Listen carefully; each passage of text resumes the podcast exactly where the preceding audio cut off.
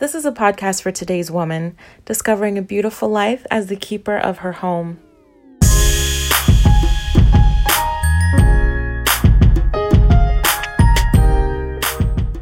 Hey, girlfriends, I'm Kadisha, and you're listening to The Custom Life with Kadisha White. So, in part one of the Keepers of the Home series, I unpacked the origin of Titus 2, verse 5, which names women as the keepers of their home. So, shelter is one of our fundamental human needs, um, just according to the hierarchy of needs, like shelter, water, food, um, those those needs. So, shelter is amongst those. So, those are things that are core to our human existence um, and survival. So I believe the home, being that it's the foundation of our lives as human beings, that it's the perfect target for the enemy to really cause disruptive, lifelong damage.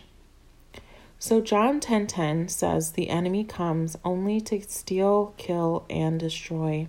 So what are some practical steps that women can take to keep their home? So I want to leave you with 5 practical tips on how to be the keeper of your home.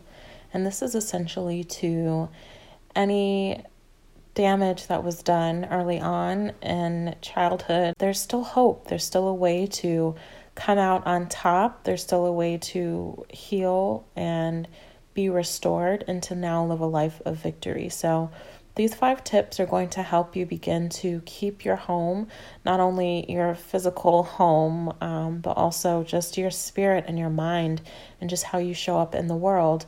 Um, these tips will really help you live with power.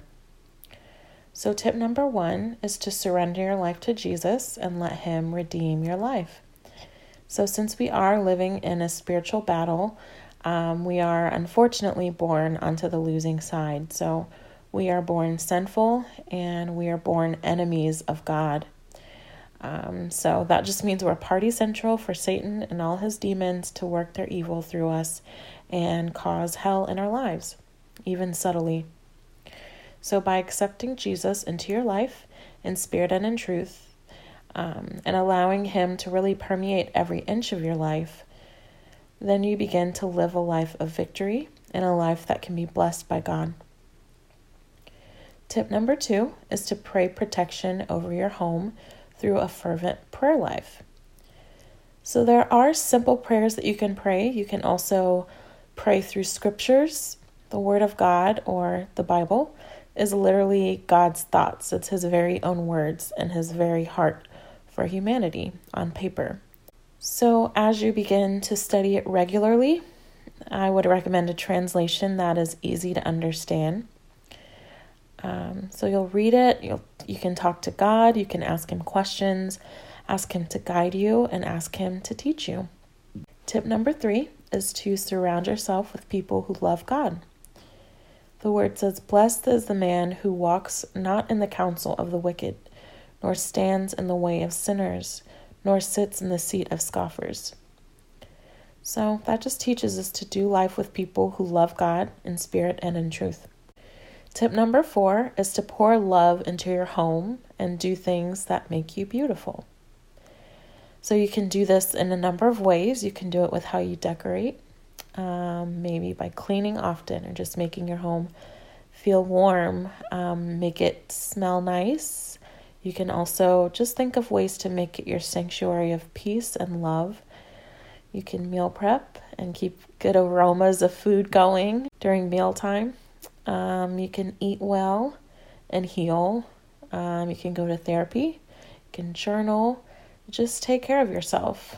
My personal favorite is to use liquid soap and a loofah. it's just so luxurious. So that's the one way that I pour love into my home and do things that make me feel good. So essentially, you just give yourself the love and attention that you crave.